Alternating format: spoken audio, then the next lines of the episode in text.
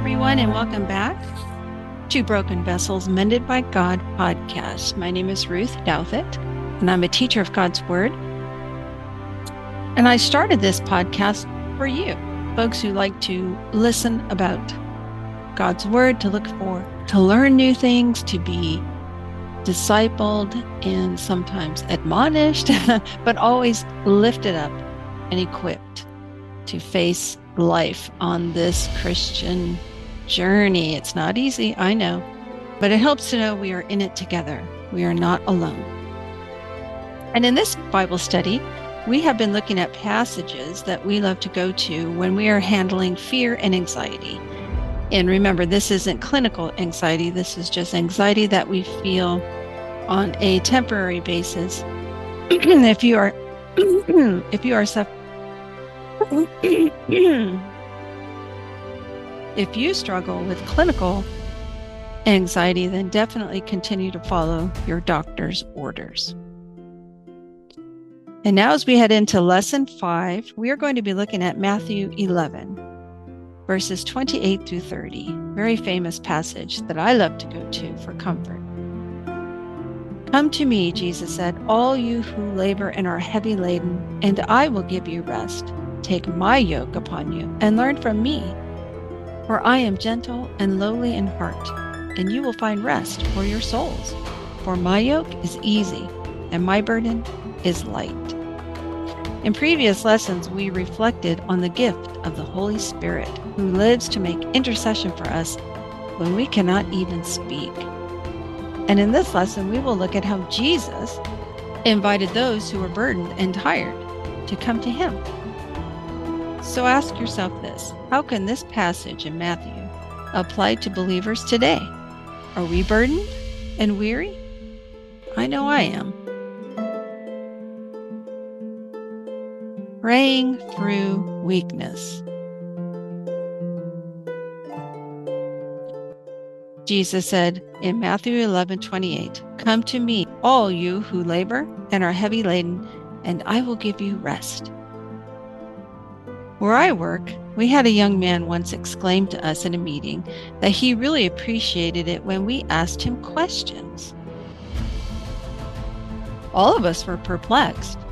Really? I asked him. I'm always afraid that I'm bothering you. And he went on to explain how he feels honored and appreciated when we ask him for help. You see, he was an expert in Excel and other computer applications, so we always asked him questions. I then went on to explain how, as a former teacher, I used to really appreciate it when a student asked a question about the lesson I was explaining because it showed that that student was listening and cared enough to know more about the concept I was teaching. It was honoring to the teacher to ask questions about the lesson. So when we go to Jesus with our questions and cares and concerns and anxiety and fears, we are honoring Him. How does it make you feel to take all of your cares and concerns to God, the Father? So think about it. What is causing you fear and anxiety right now? I know for me, things in the world are crazy and always changing and inflation and prices are rising and interest rates, it can cause me a lot of fear and anxiety. But then I have to ask myself are any of these issues greater than our God? And can our God handle all these issues? Yes, most definitely He can handle them. And no, these issues are not greater than our God.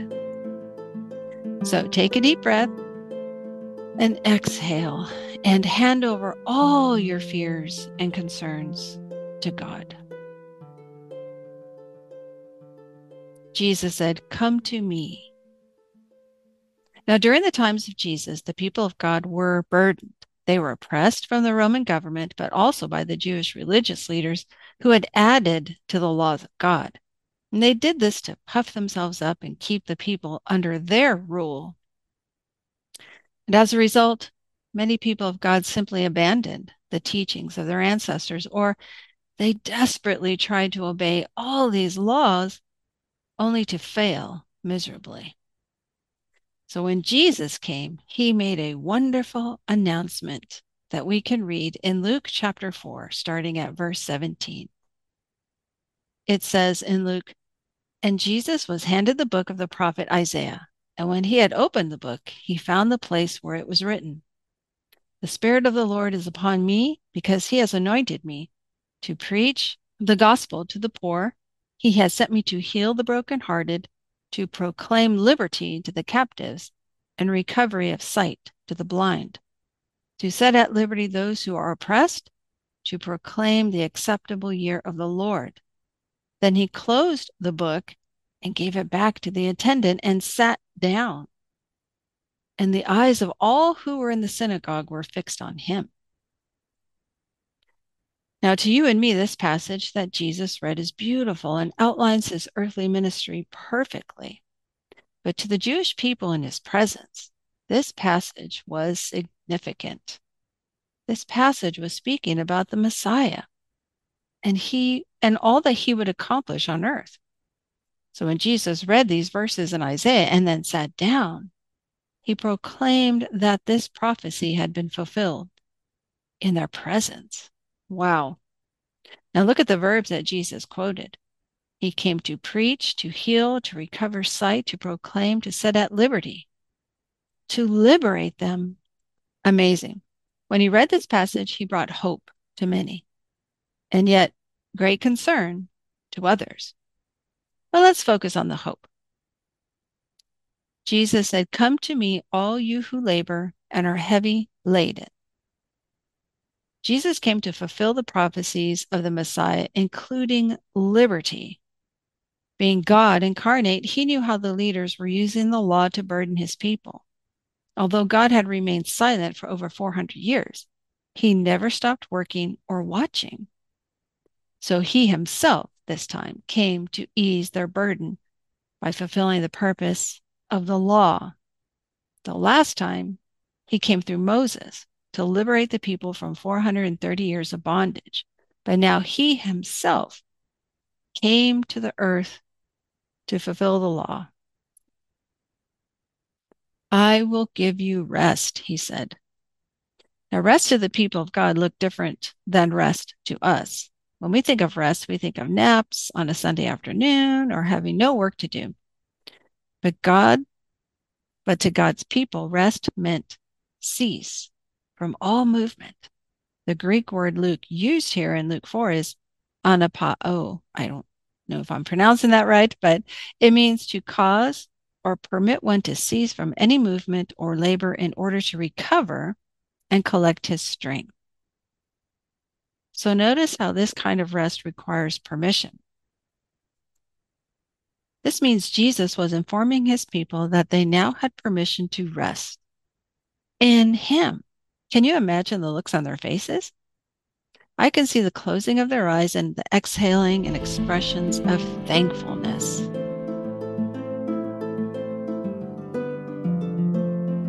I have often shared my story of running the Rome Marathon back in 2018. I arrogantly thought I could complete this race with very little training. I relied on my past training, muscle memory, and pride. I relied on everything except God. And boy, did he teach me a lesson at mile 16. When, due to exhaustion, I had to sit down on the side of the road with heat exhaustion, leg cramps, and back pain. And that's when I cried out to him for help, but also for forgiveness, because I knew I had relied on my pride and not him. And God sent me a fellow runner named Sal to help me get up. And this runner gave me permission to walk. As a runner, I needed that.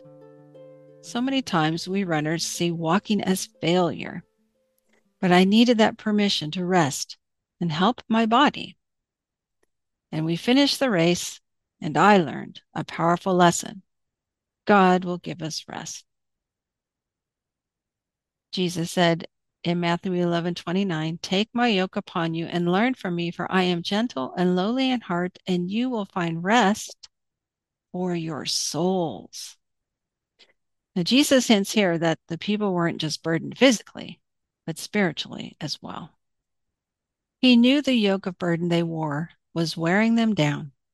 Jesus told them to take upon them his yoke and learn from him. Now, what do you think he wanted the people to learn from him? And what do you learn from Jesus from reading this passage?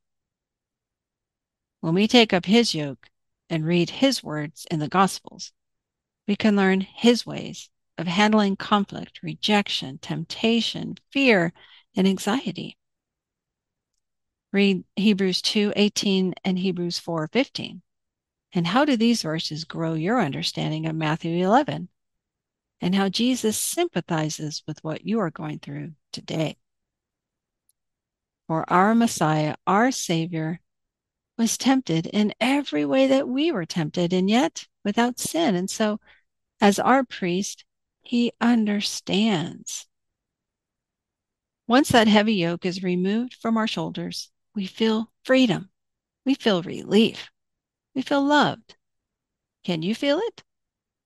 What are some practical ways you can take up the yoke of Jesus in exchange for your own burdens?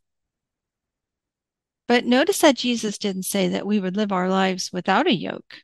No, he said we would exchange the world's yoke of burden and take on his yoke. He said, For my yoke is easy and my burden is light. So remember that sight of Jesus in the boat with the disciples frantically bailing out water because of the storm and they were crying out in fear? But Jesus was asleep during the storm. Jesus knew true rest during the harsh storms. And isn't that what we desire? Do we desire a place of true rest when our fears and anxieties rise all around us? Jesus is here to remind us that we have permission to partake of his true rest and rely on him. How can you imitate Jesus during the storms of life? That's right. Rely on him for true rest. Cry out to him and rest with him. By learning from Jesus and how he reacted during difficult times of fear and anxiety, we can be more like him. Remember in John 11, how did Jesus react or respond to the death of his friend Lazarus? That's right. He didn't have fear and anxiety. He trusted and he found rest with God. During a time of great loss and grief, we see that Jesus responded and didn't react or overreact. He had faith. He trusted the Father and he used the situation of Lazarus' death to point others to his Father. Can we do this during difficult times as well? Yes, we have that same power within us. I know loss. It's been difficult these last eight years after losing so many people but I can tell you this crying out to Jesus, turning to Him during difficult times, and trusting in Him is the only way to truly find peace and rest during such difficult times. Remember in Matthew 11, Jesus said, Come to me. Imagine if we had to climb Mount Everest to find Jesus. What if seeking God were that hard? Would we do it? First of all, did you know it costs upwards of $85,000 just for the permit to climb Mount Everest? And it takes months, if not years, to train for that climb.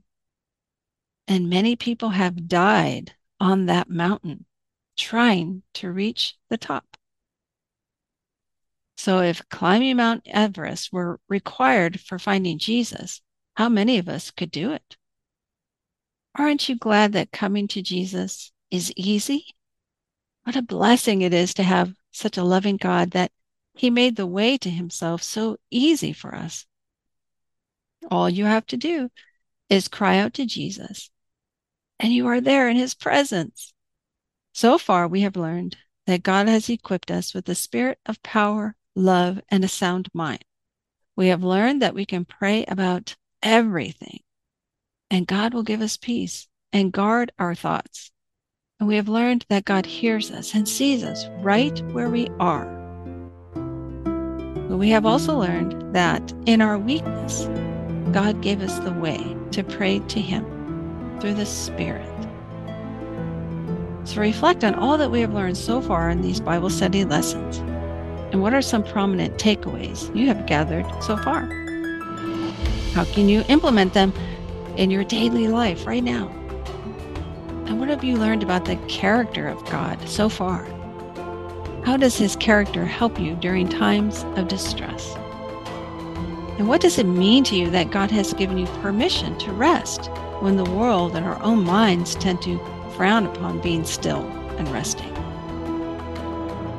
Lastly, what are some goals you have for growing your relationship with God the Father this week?